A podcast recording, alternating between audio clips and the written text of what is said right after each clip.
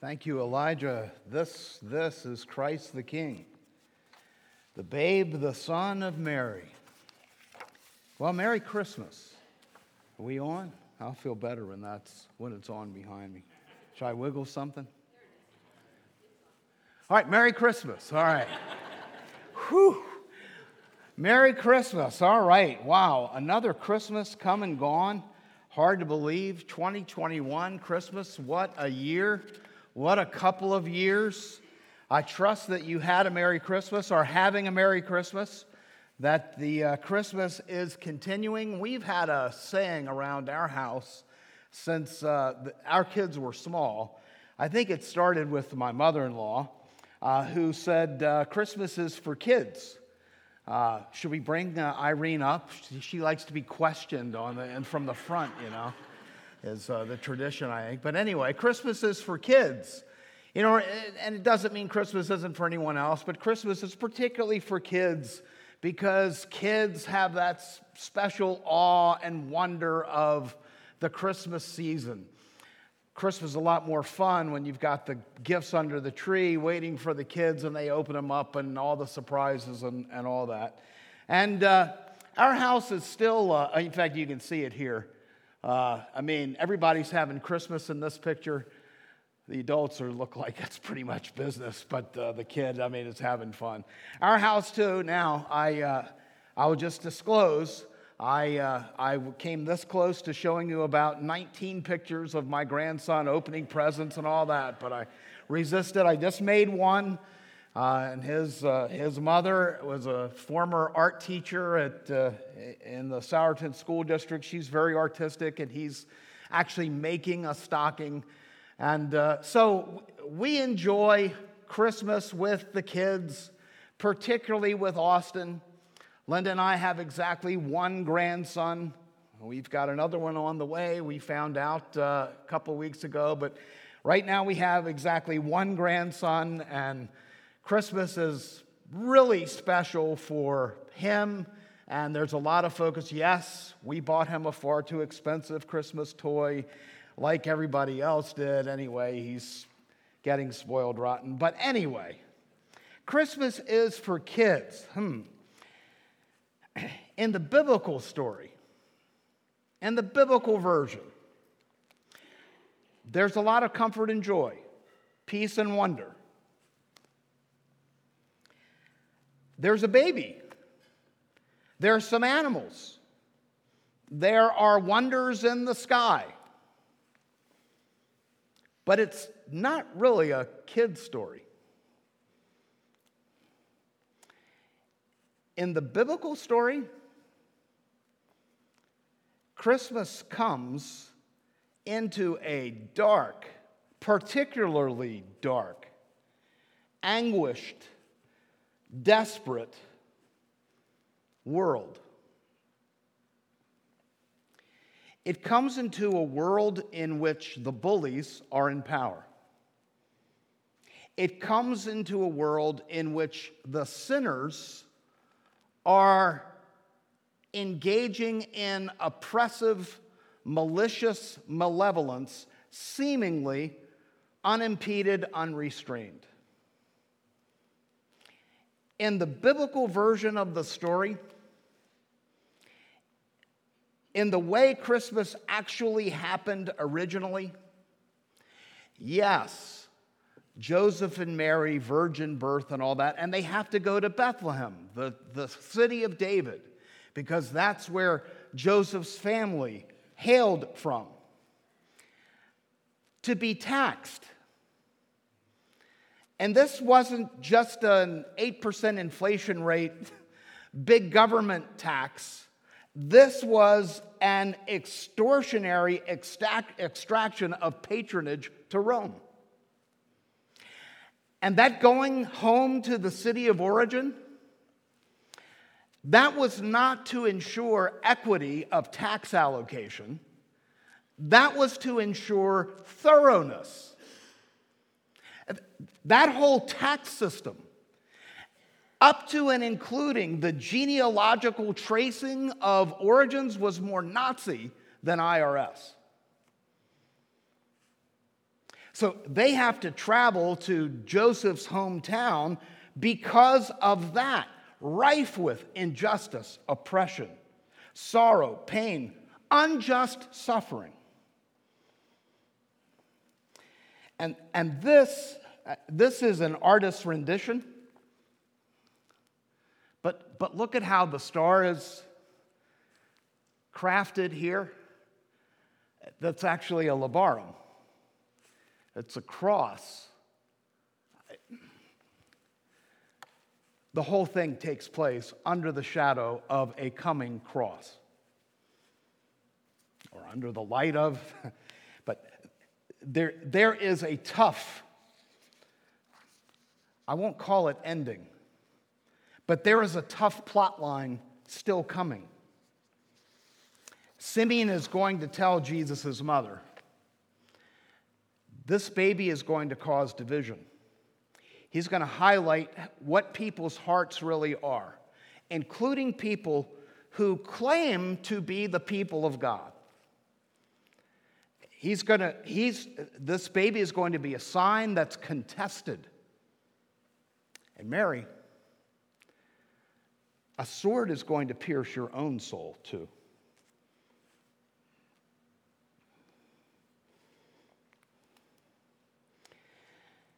You know, it's still a dark world. I was hoping that by now COVID would be behind us. It's upticking again, anyway, upticking again. We're still online at Missio when we return in the fall. You know, Philadelphia exceeded its uh, homicide rate in November. I mean, the, the, its homicide rate record is what I meant to say. Its, its world record for homicides were exceeded in Philadelphia in November, with December yet to go. it's, it's still a dark world. We uh, visited my, my parents in the Peter Becker skilled nursing unit. I mean, you can hear all the overtones of that. I'm at a stage of life in where even the most joyous celebrations, it seems, are bittersweet. You know, have a, have a lacing of, of grief to it.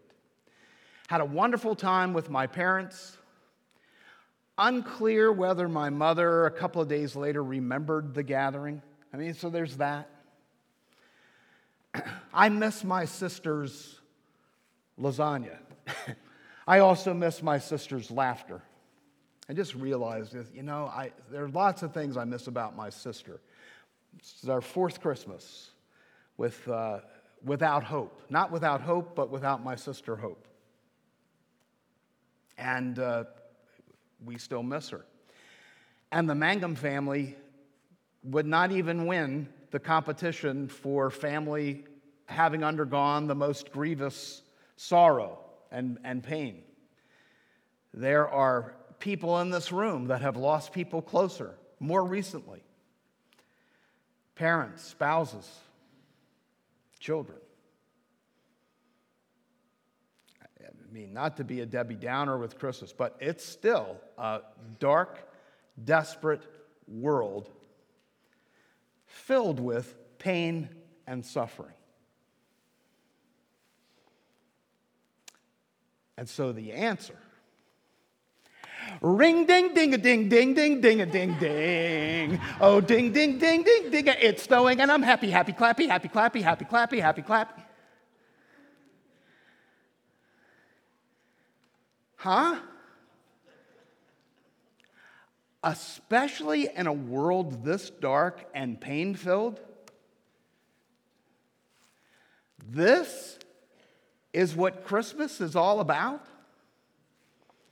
I mean, I, am sorry. I mean, and if you enjoy, you know, gathering your family around a cartoon as part of your celebration, that's great. I mean, I, there's all kinds of joys and enjoyments, but I mean, I got nothing against Rudolph. I'd let him play the reindeer games. I mean, I would, but that's a stuffed animal. And the little drummer boy. I mean, even, even trace out the plot line.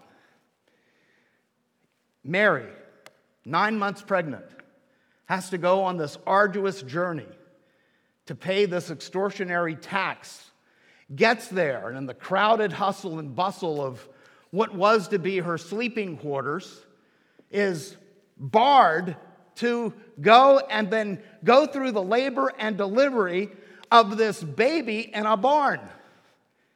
So I'm sure that the first thing she said when she's done delivering the baby and all that, cleaning up the mess in the barn with the animals, but you know what would really make this all okay? A drum solo. I mean, even the plot line of that doesn't make sense. Frosty, I got nothing against him, but he melts, or he's hit by a truck or bus or both. And the gingerbread man, he gets eaten. Never mind that he looks kind of like Mr. Bill from the old Saturday Night Live. And, and, and then I understand that the original St. Nicholas was a godly, compassionate man. That's wonderful. But this, I mean, look at that bag. That's a glorified hobo doing home invasions for food.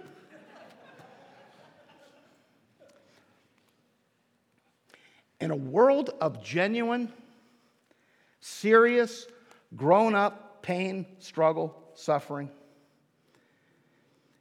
if the meaning of Christmas, if all that's offered in the meaning of Christmas is this kind of empty tinsel, meaningless glitter, saccharine superficiality, shallow sentimentality at best, no wonder Christmas can be depressing for some people.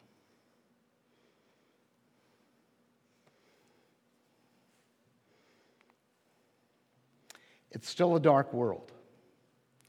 Now, here's how the biblical Christmas story is often told the world was dark and desperate because of sin.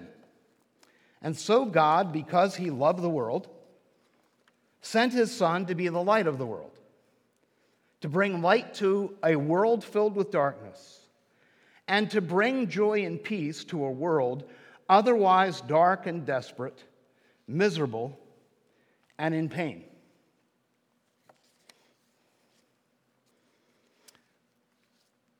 I'm going to say to you that that's not bad, but it could use some nuance in places.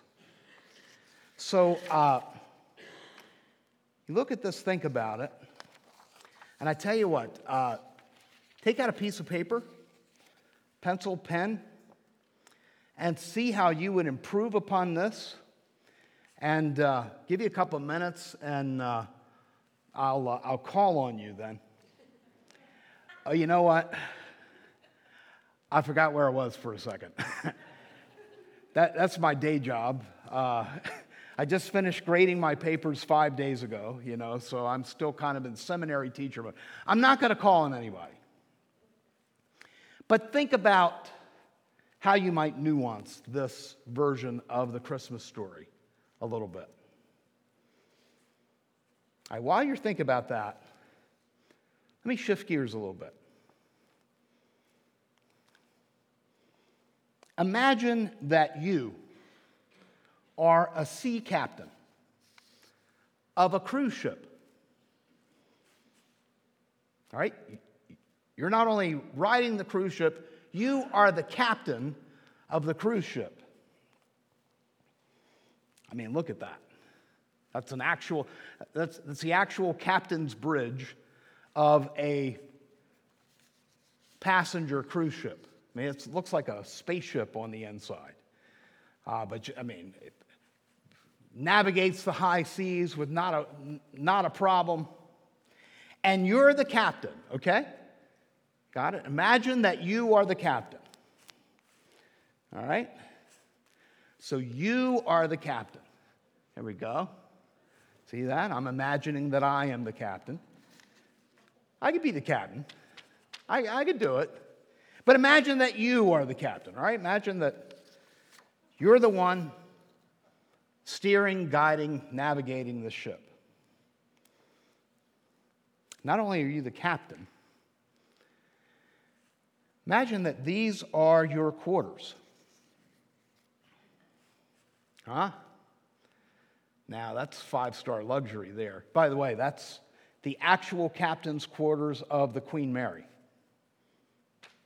All right? You're the captain, this cruise liner, it's your ship, these are your quarters, okay? All right, now imagine, a little plot twist. Now imagine a tragedy has befallen some passengers on your cruise ship. Uh oh. What happened there? Well, turns out some people fell overboard. And uh, you're moving north to south. Mean, you're, uh, you're headed to the Caribbean islands, but you're still in the northern part of the chilly Atlantic when this happens. So the water's cold. People are not going to last long in that condition. Hypothermia is going to set in. I mean, it's, it's going to be a problem. And just, just when you thought things couldn't get any worse, look through your binoculars and holy, now there's sharks bearing down on these poor people, flapping about in the chilly waters. So, one of the questions you ask, it's probably be the first question I ask in the uh, Mangum book of problem solving and analysis. Step one assign blame. Who's at fault in this? You know, what, what happened? You know, what's the problem? What happened? Well, how did this happen? And when you get the answer, you find out that the answer as to how this happened is not just puzzling, but appalling.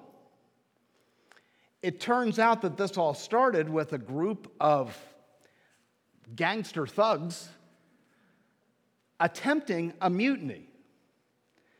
And they mistook either a poster or someone that looked like you and went and rushed, trying to throw you overboard, trying to push you overboard and ended up falling in themselves. And in the confusion, other people went with them. And in fact, some of them, as they're going down, either in desperation or just meanness, pulled other people down with them. And now you've got a real problem with dozens, if not hundreds, of people now in the chilly water that are about to become shark bait or worse. And then, not only that, you send some lifeboats, send some rescue workers out. When these lifeboats come out, these people are still in mutiny mode.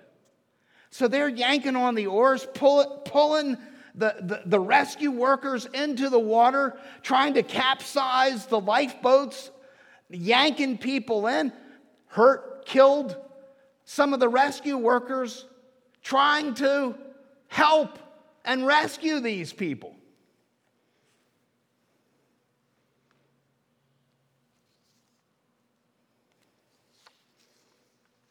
So imagine that you're the sea captain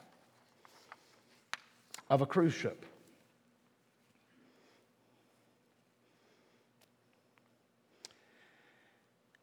And these are your quarters.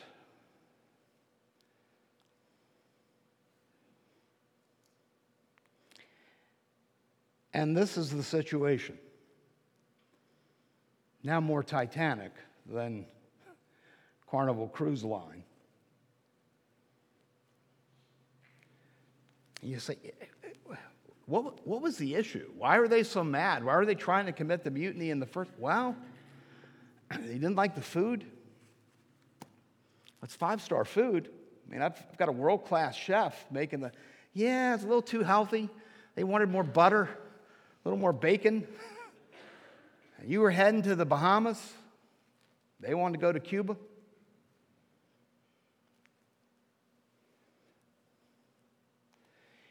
You're the captain. This is the situation. Question. Question for you. Let's try this on for size. Do you jump into the chilly, shark filled water yourself to try to save these violently mutinous, irrationally uncooperative, ingrate people?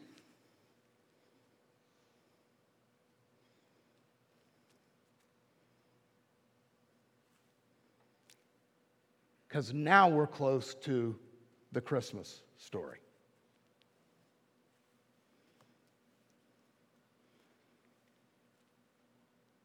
I wouldn't have done it.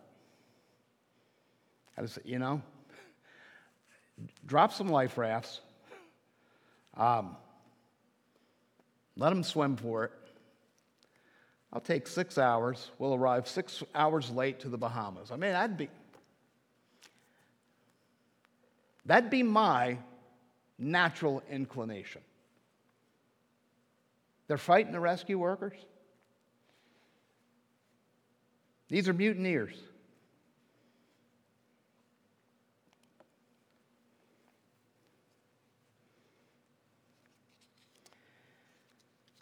So we know about Jesus, Messiah, Son of God, Lamb of God.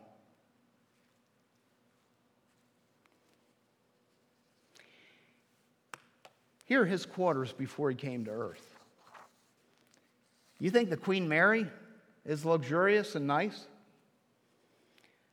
24 7 service, extolling adoration, comfort, security. 24 7.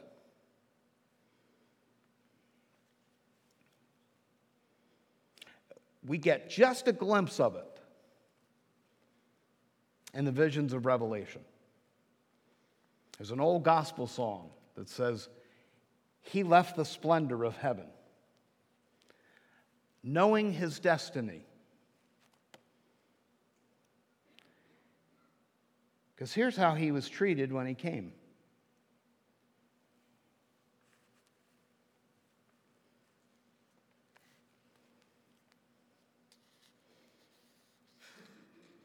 That's the story of Christmas.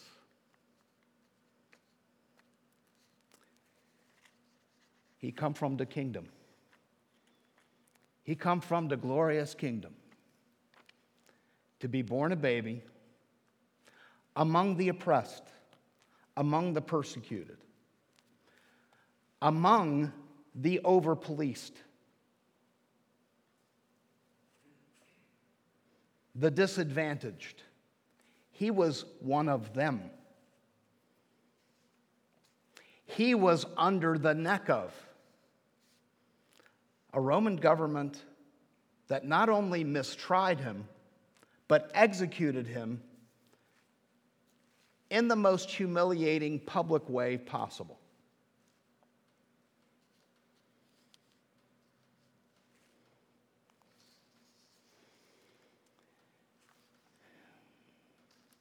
Today, it's still a dark world. And here's how the Christmas story is often told the world was dark and desperate because of sin, and so God, because He loved the world, sent His Son to be the light of the world, to bring light to a world filled with darkness, and to bring joy and peace to a world otherwise dark and desperate, miserable and in pain.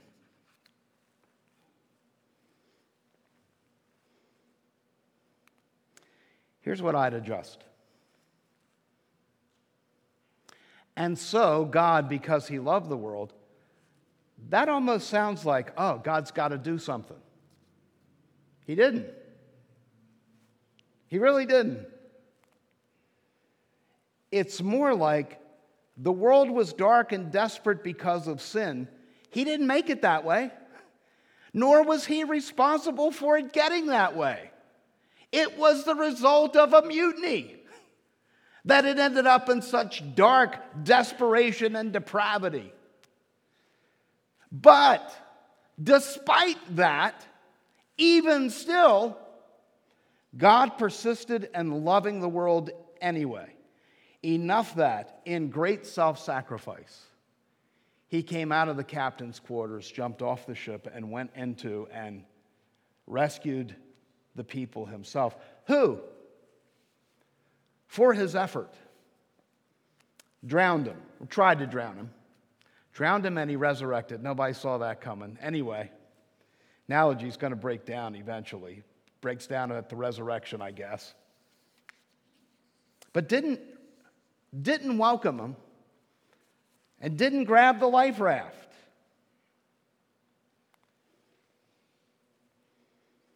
Here's how the Gospel of John puts it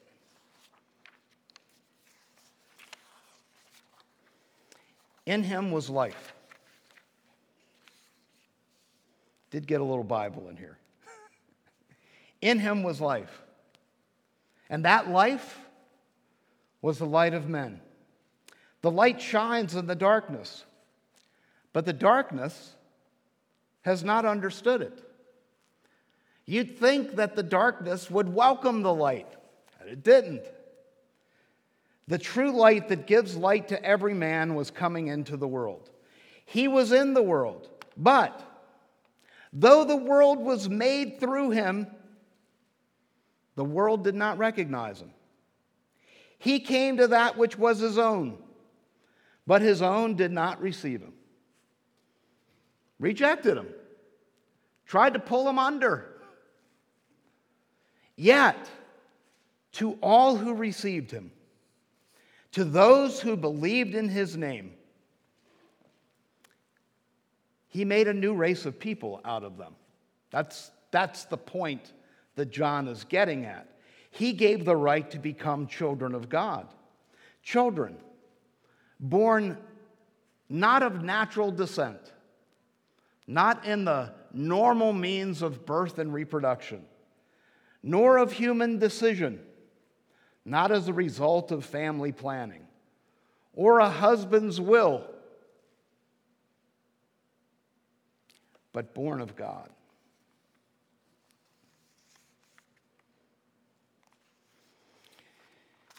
Here's the thing it's a dark, desperate, depraved world. And the darkness was and is indeed miserable. But that doesn't mean that the light had to come. He didn't. He didn't have to. The light was under no obligation to come. And yet he did anyway. So here's how Paul puts it in Philippians Here's how the Holy Spirit puts it through Paul in Philippians Your attitude should be the same as that of Christ Jesus, who, being in the very nature God, did not consider equality with God something to be held on to, but made himself nothing, taking the nature of a servant. Being made in human likeness and appearing in human form, he humbled himself and became obedient. Obedient to death. Obedient to death, even on a cross.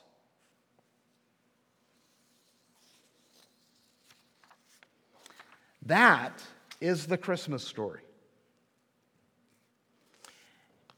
It's a genuine, grown up, serious story with solemn, potent solution to real problems, suffering, pain, and misery. It's not just a marvelous story. It's not just a joyous story, though it is all that. It's also a missional story. What? Holy Spirit, when prompting Paul to reflect on the incarnation of Christ, starts off the whole thing with this Your attitude.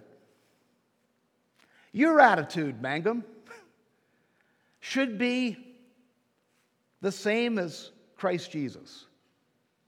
See, without that missional piece, remember that ocean liner captain analogy, illustration, without the missional piece, you and I could be tempted to be looking over the balcony. Good swimming, Jesus. You, you are a marvelous swimmer. Way to go. Good rescue. Excellent, Jesus. That is wonderful. You're doing excellent. I, hey, uh, hey, uh, I, I, know you're busy. I know you're busy. But uh, when you get back, could, could, uh, could you get me a, a blanket or a towel or something? Getting a little chilly here on the deck. Just say, no, no, you don't have to bother now. I know you're busy. And, and, and have someone be a dear and uh, top off my latte. Uh, see, the, the Christmas story without the missional piece can be viewed as something marvelous to wonder in, or, or even a divine ministry to simply benefit from. But the story, the way Jesus and the New Testament actually present it, is yes, we are beneficiaries, but we're also supposed to be participants in. John 1, the light came into the world and the darkness resisted and all that. You remember that? John 8, Jesus says, I am the light of the world. No surprise. But do you know that Jesus, in the Sermon on the Mount, says to his disciples, You are the light of the world. Well, now, which is it now? Got to do some systematic theology to figure that out. Which is it now? Is Jesus the light of the world or are we the light of the world? Because it says both. Well, if you've ever participated in a candlelight service, we had one at Grace Bible recently. Maybe you participated. But if you've ever participated in a candlelight service, you can see the explanation. There's always one that kind of self starts as the light. Well, that's Jesus, that's God. But the light is shared until eventually the whole room is permeated with lights and thus light. Jesus is the light of the world. You are the light of the world. And Matthew 5 starts with salt, ends with city on the hill, but the light is the one point he comes back to. Who hides the light? Let your light shine. That little light of thine, that little light of mine, you got to let it shine. You hide it under a bushel? No. You got to let it shine because you're the light of the world. Let this attitude be in you that was in Christ Jesus, who, though he was enjoying the comforts, the security, and the splendor of heaven, came anyway on a rescue mission for ingrate, violently malicious undeserving sinners like you and me. That having been rescued, now need to be part of the rescue mission. So I'm going to close this Boxing Day, day after Christmas message with just a few questions. Have you seen the light? Have you seen the light? And if you've seen the light, have you embraced the light? John's gospel and then the epistles of John say the natural reaction to darkness is to recoil from it. So, where are you in that? You see the light, but are you swimming away from it? Are you recoiling from it? Are you leaning into it? Have you embraced the light? Are you walking in the light? There are a lot of Christians who ought to know better. That ought to be points of light that are spreading as much darkness as the, the darkest of malevolent, malicious worldly sinners who don't know any better? Are you walking in the light? Are you forwarding the kingdom of Christ or have you gotten distracted? by something else, something lesser, something shallower, something more artificial, something that promises power, gratification, pleasure, that's going to let you down. No more power than that than Frosty the Snowman's hat or the little drummer boy's drum. Are you sharing the light? Having benefited yourself, are you sharing the light? Are there people in your orbit that really need this good news? They may not know that this is what they're looking for, but this is the good news that they really desperately need. Are you sharing the light? Are you bearing the light? Are you a light where you are? Is the testimony of your presence, your reputation, your words, your actions such that light up the room not just with pleasantness, but with kingdom purposes? With the mission of Jesus Christ that he sacrificed much to undertake.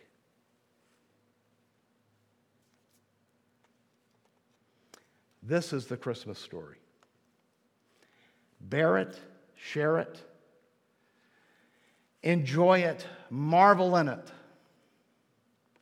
but participate in it as well. Let's pray. Father God, we are taken back with the mystery that we recognize we will never fully understand. We recognize this morning, Father, how undeserving we are, how completely under no obligation you were and are to take up pursuit of us, much less at the level of self sacrifice you undertook to rescue us clueless, ingrate, resistant, even depraved. So we marvel in your grace and love.